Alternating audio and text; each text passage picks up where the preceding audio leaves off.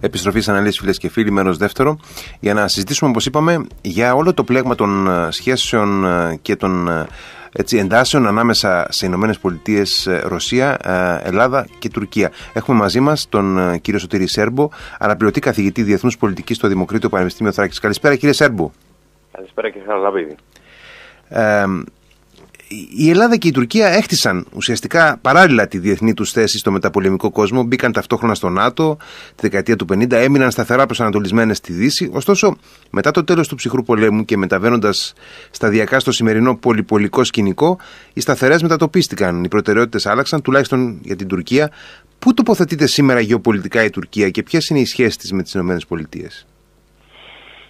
Νομίζω, ε, ξέρετε, ήταν οι Ηνωμένες Πολιτείες αυτές που, που πάτησαν τη σκανδάλη από κοινού με τις εσωτερικές εξελίξεις που είχαμε στην Τουρκία με την, με την κυριαρχία του κόμματος και δικαιοσύνης και ανάπτυξη του κ. Ερντογάν και τη στροφή που έκανε στην εξωτερική τους πολιτική. Ε, και τι εννοώ με αυτό, πάτησε τη σκανδάλη ενώ ότι από την ε, Προεδρία Ομπάμα και μετά, κ. Χαραλαμπίδη, ουσιαστικά έγινε ε, αρκετά ορατό ότι μετακινούμαστε από μια θέλετε, ισορροπία δυνάμεων παγκόσμια που είχαμε μεταξύ των δύο υπερδυνάμεων μέχρι και το τελος του ψυχρού πολέμου και ουσιαστικά πάμε σε, περιφερεια... σε ισορροπίες δυνάμεων ανά παγκόσμια περιφέρεια. Ιδανικά οι ΗΠΑ το έχουν στο μυαλό τους ότι αυτές θα μπορούσαν να αποτελέσουν τον, τον εξισορροπιστή, τον κυρίαρχο ουσιαστικά. Άρα χώρες όπως η, η Τουρκία ε, είδαν ένα παράθυρο ευκαιρίας προκειμένου αν θέλετε να καλύψουν αυτό το κενό και να αναδειχθούν ως μια μεσαία δύναμη που μεταξύ άλλων όμως αυτό περιλαμβάνει και μεγαλύτερη αυτονόμηση έναντι της Δύσης τουλάχιστον όπως την περιγράψατε και εσείς κατά τη διάρκεια του, ε, του, ψυχρού, του ψυχρού πολέμου. Ε, οπότε αυτό ήταν ένα πολύ ενδιαφέρον χαρακτηριστικό και βλέπουμε ότι η Τουρκία ότι εξακολουθεί ακόμα και στο τρίγωνο που αναφέραμε μεταξύ Ηνωμένων Πολιτειών και ε, Ρωσία, ουσιαστικά να προσετεριστεί και τους δύο, να αντλήσει τα μέγιστα ωφέλη και από τους δύο.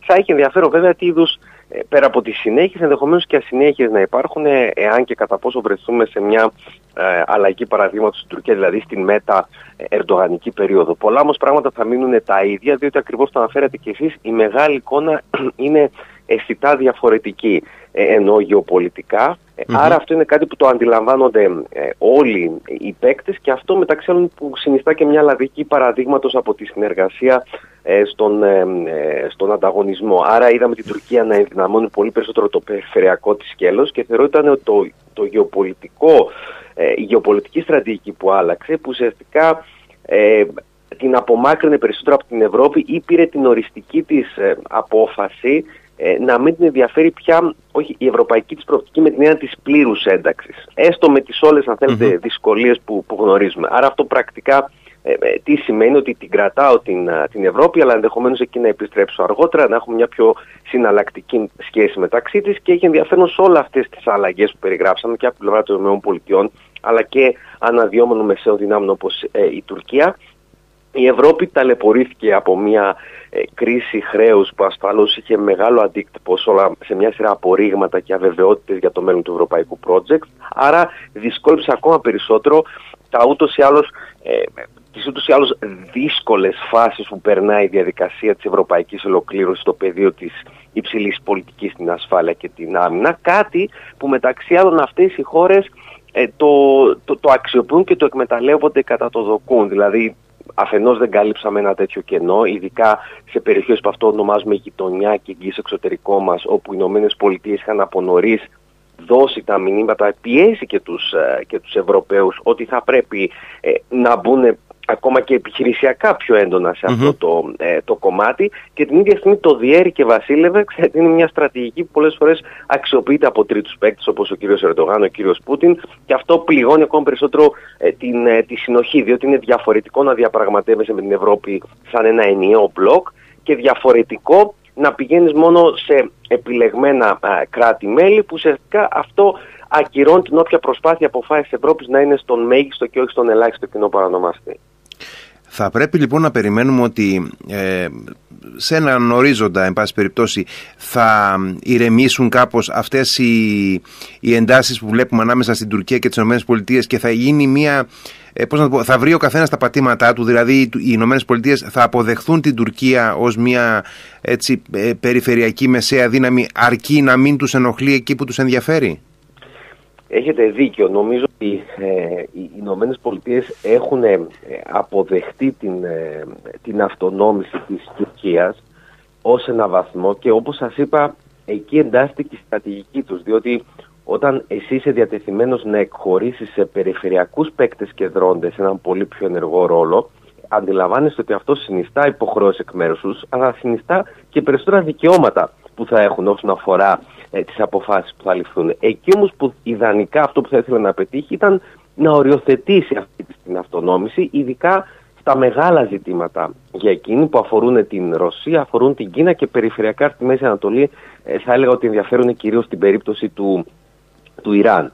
Ε, άρα αυτό έχει και ένα ενδιαφέρον όταν το βλέπουμε ότι κάτι που το αναμένουμε από τα τέλη του 2020, βέβαια και για εσωτερικούς λόγους που αφορούν και την κατάσταση της οικονομίας στην Τουρκία, αλλά ουσιαστικά η Τουρκία χαμήλωσε στροφές από εκείνη τη φάση της στρατιωτικοποίησης εξωτερικής πολιτικής και πέρασε σε μια διαδικασία προκειμένου να κάνει μια ανακοχή και επαναπροσέγγιση με μια σειρά από περιφερειακούς ανταγωνιστές της. Είτε αυτό αφορά τις, τις χώρες του Αραβικού κόλπου με την έμφαση στα Ηνωμένα Αραβικά Εμμυράτα και τη Σαουδική Αραβία και επίσης σε χώρες όπως η Αίγυπτος και το Ισραήλ που ακόμα αυτό δεν έχουν ευοδοθεί, αλλά στις χώρες του κόλπου έχουμε κάποια από τα χαρακτηριστικα Αυτό έχει ένα ενδιαφέρον, διότι έρχεται και ως ε, ως, εξέλιξη μετά και τις συμφωνίες του Αβραάμ. Άρα ουσιαστικά είναι μια εξέλιξη που και οι Ηνωμένες Πολιτείες τη σμπρώχνουν.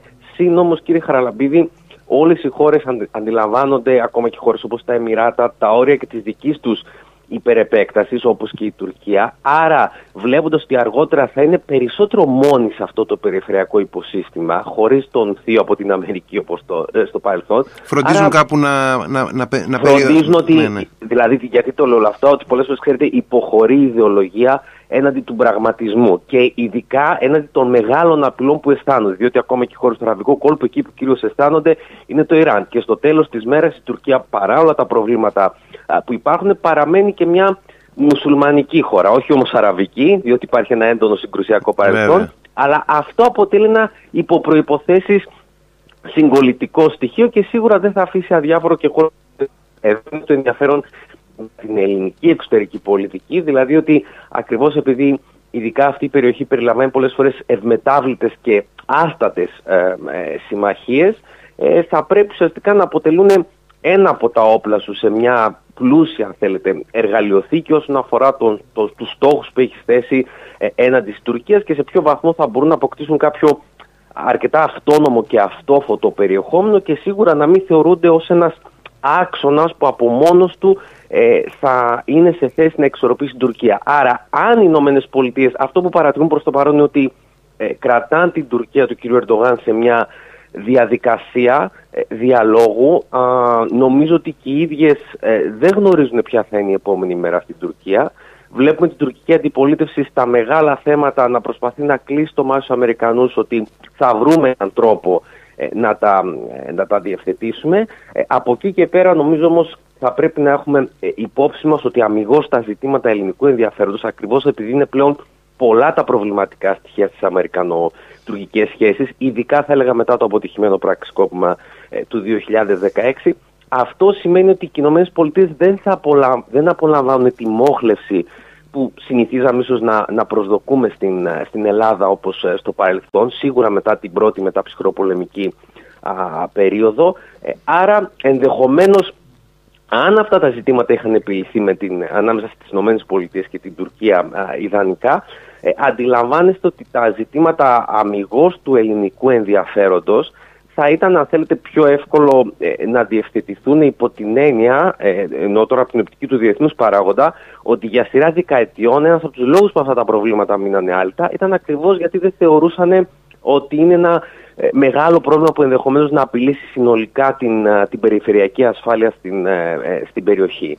Αν όμως το παζλ γενικότερα μπαίνει σε μια σειρά, ενδεχομένως να δούμε κινήσεις και στα, και στα ελληνοτουρκικά. Πάντα όμως, επαναλαμβάνω, με βάση τα πολλαπλά σενάρια εξέλιξης που θα πρέπει να έχουμε και των, των αμερικανοτουρκικών σχέσεων και μια Τουρκία που νομίζω ότι ειδικά ε, για να έρθουμε λίγο και στα, στα τρέχοντα, ειδικά μετά την κρίση στην Ουκρανία το 2014, και την αναβάθμιση που θα υπάρχει στην περιοχή της Μαύρης Θάλασσας αισθάνθηκε ότι ενισχύεται και η δική της διαπραγματευτική θέση διότι σε αυτό το μέτωπο οι ΗΠΑ σίγουρα θα χρειαστούν και τη δική της συνδρομή, λαμβάνοντας υπόψη πως mm. χώρες όπως η Βουλγαρία και η Ρουμανία δεν είναι αρκετές για να αναχαιτήσουν μεταξύ άλλων τις ρωσικές ναυτικές δυνάμεις.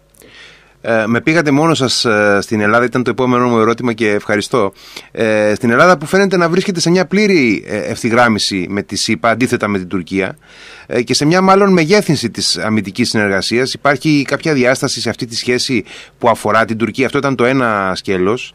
Γιατί, για, για, και γιατί το ρωτώ, γιατί βλέπουμε στην Τουρκία να γίνεται πολύ μεγάλο θέμα στα μέσα ενημέρωσης και από την Τουρκία με δηλώσεις διαρκώς η, ε, η ένταση, η αύξηση, ε, μάλλον η μεγέθυνση της ε, αμυντικής συνεργασίας Ελλάδος-Ηνωμένων Πολιτειών.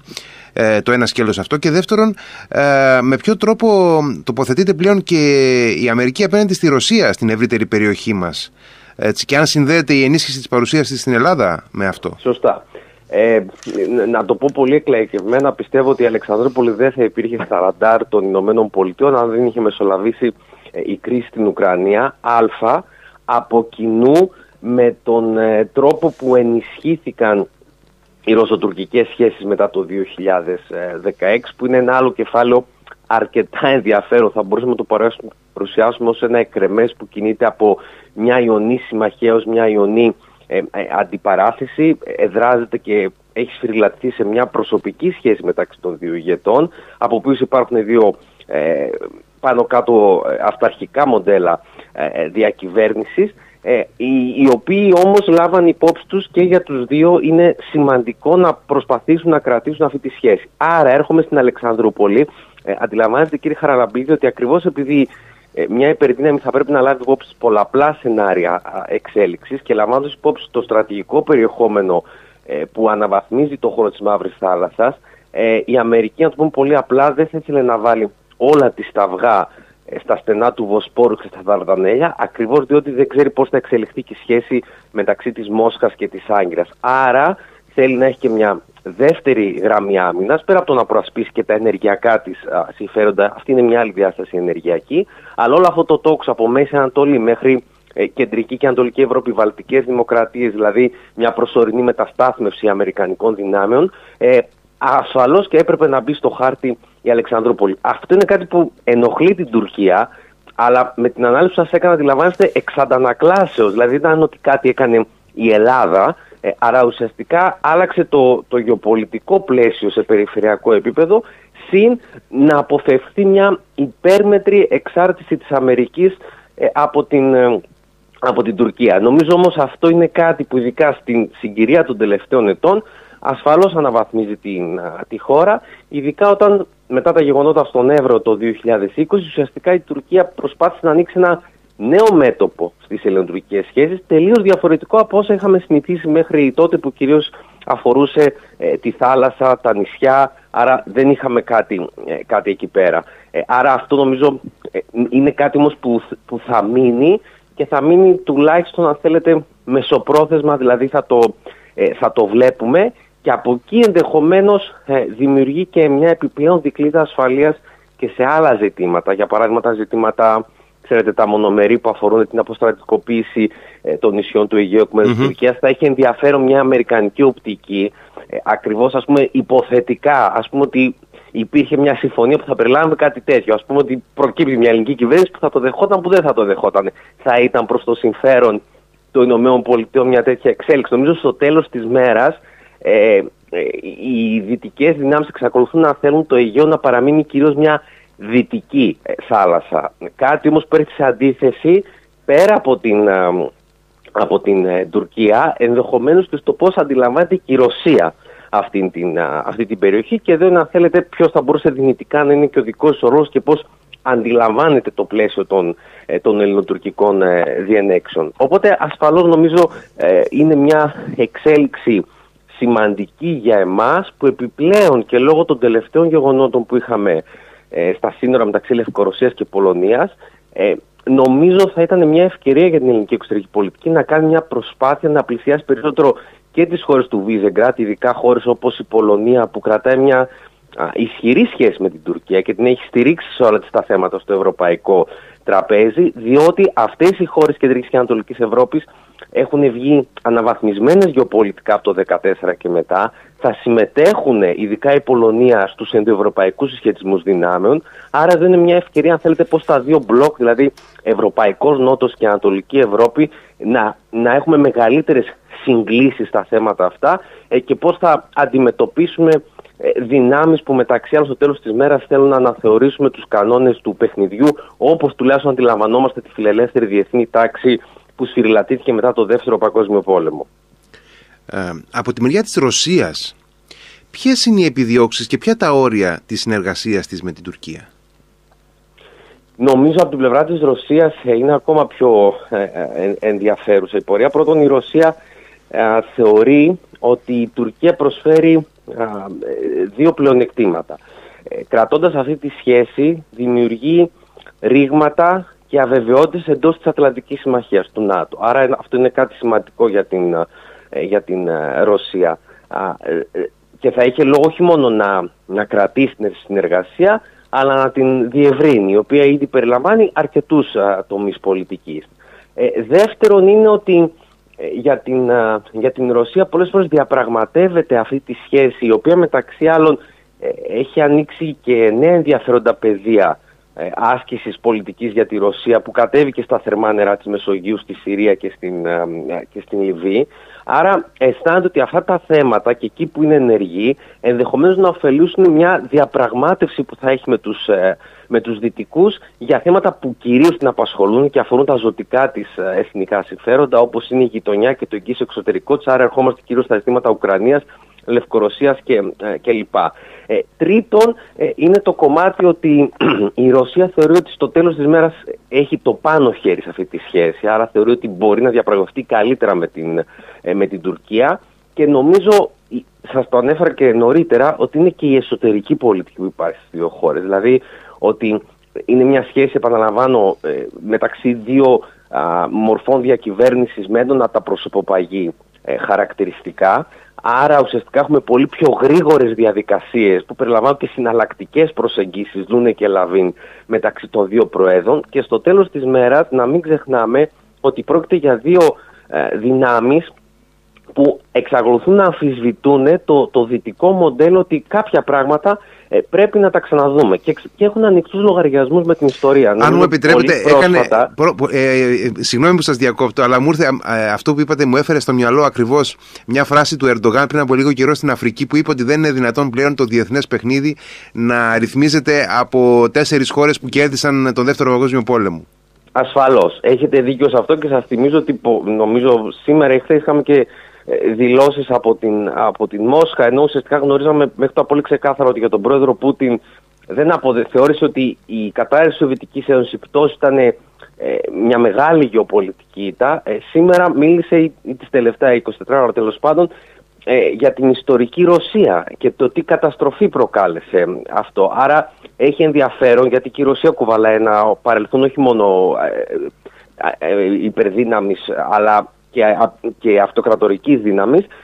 Σας έλεγα όμως για την περίπτωση της Τουρκίας που αναφέρεται το καλύτερο παράδειγμα η ίδια η συνθήκη Λοζάνης. Δηλαδή, όταν mm-hmm. ο κ. Ερντογάν μιλάει για αναθεώρηση Λοζάνης, ουσιαστικά τι θέλει να υπενθυμίσει. Ότι ξέρετε, αλλιώς ήταν τα πράγματα ένα αιώνα πριν, αλλιώς ήσταν εσεί ως Δύση πολύ ισχυροί. Ε, μας επιβάλλατε μια συμφωνία που από τη δική μας την οπτική δεν θα έπρεπε ποτέ να γίνει δεκτή και μας ταπεινώσατε. Αλλά έναν αιώνα μετά τα πράγματα έχουν αλλάξει και ειδικά από την Ρωσία ίσως είναι πιο έντονο, το ισχύει και στο Πεκίνο σε μεγάλο βαθμό, ε, κάπως και στην Άγκυρα, ότι σε αυτόν τον κόσμο που αναφέρατε κι εσείς, ότι ενδεχομένως θα μπορούσε να οδηγήσει σε ένα, σε ένα πολυκεντρικό κόσμο και πολυπολικό, ε, ουσιαστικά θεωρούν ότι η Δύση, έτσι όπως τη γνωρίσαμε στο παρελθόν, βρίσκεται σε μια υποχώρηση. Ε, άρα ουσιαστικά ε, αυτό δίνει περισσότερο αέρα σε αυτές τις, ε, τις χώρες να συμμετέχουν ε, στο παιχνίδι, να συμμετέχουν στα τραπέζια λήψης αποφάσεων και επαναλαμβάνω να αλλάξουν και τους κανόνες του, του παιχνιδιού που αυτό θεωρώ ότι είναι αν θέλετε και το, πιο, ε, και το πιο επικίνδυνο διότι όταν βλέπουμε το εσωτερικό τους σαφέστατα δεν μιλάμε για, για δημοκρατικά καθεστώτα και ένας από τους λόγους που η Ρωσία πέρα από τα ζητήματα ε, στρατηγικού ε, βάθους που θέλει να έχει τα λεγόμενα buffers, δηλαδή ουδέτερες ζώνες ανάμεσα στη Δύση και την επικράτεια της έως την, ε, στη Μόσχα, είναι σημαντικό ότι ξέρετε, αν χώρες όπως η Ουκρανία, πόσο μάλλον η Λευκορωσία για παράδειγμα, ακολούθησαν μια ε, διαφορετική πορεία σε επίπεδο εκδημοκρατισμού, αντιλαμβάνεστε κύριε Χαραλαμπίδη αυτό θα αποτελούσε μια απειλή και για την ίδια την, και την Ρωσία και πρέπει να προφυλαχθεί κάτι τέτοιο. Εκείνο που δεν θα άρεσε στην Ρωσία είναι ε, πόσο κεντρικό ρόλο θα μπορούσε να παίξει το Ισλάμ στην τουρκική εξωτερική πολιτική, ειδικά στην Κεντρική Ασία και στο Κάφκασο, πάντα στο σενάριο, επαναλαμβάνω, που θα έχουμε μια συνέχιση της, ε, της, πολιτικής, ε, της πολιτικής Ερντογάν. Θυμίζουμε όμως ότι στο παρελθόν οι δύο χώρες ε, έχουν πολεμήσει πολλές φορές, νομίζω mm-hmm. γύρω στους 13, τις έχει χάσει όλες ε, ε, η Τουρκία, έχουν όμως συνέστηση αυτή τη στιγμή ποια είναι τα όρια τους και ποιο είναι ακριβώς αυτό που συνεχίζει ε, να, τους, ε, να, τους, να τους ενώνει. Και νομίζω αυτό δεν είναι κάτι που, που θα αλλάξει όσο υπάρχει αυτή η ηγεσία στη Μόσχα και αυτή η ηγεσία στην Άγκυρα. Κύριε Σέρμπος, σας ευχαριστώ πάρα πολύ για τη συζήτηση που είχαμε. Και εγώ ευχαριστώ ε, για την πρόσκληση. Μας διαφωτίσατε. Να είστε καλά. Ευχαριστώ πολύ. Καλό βράδυ. Γεια σας. Γεια σας.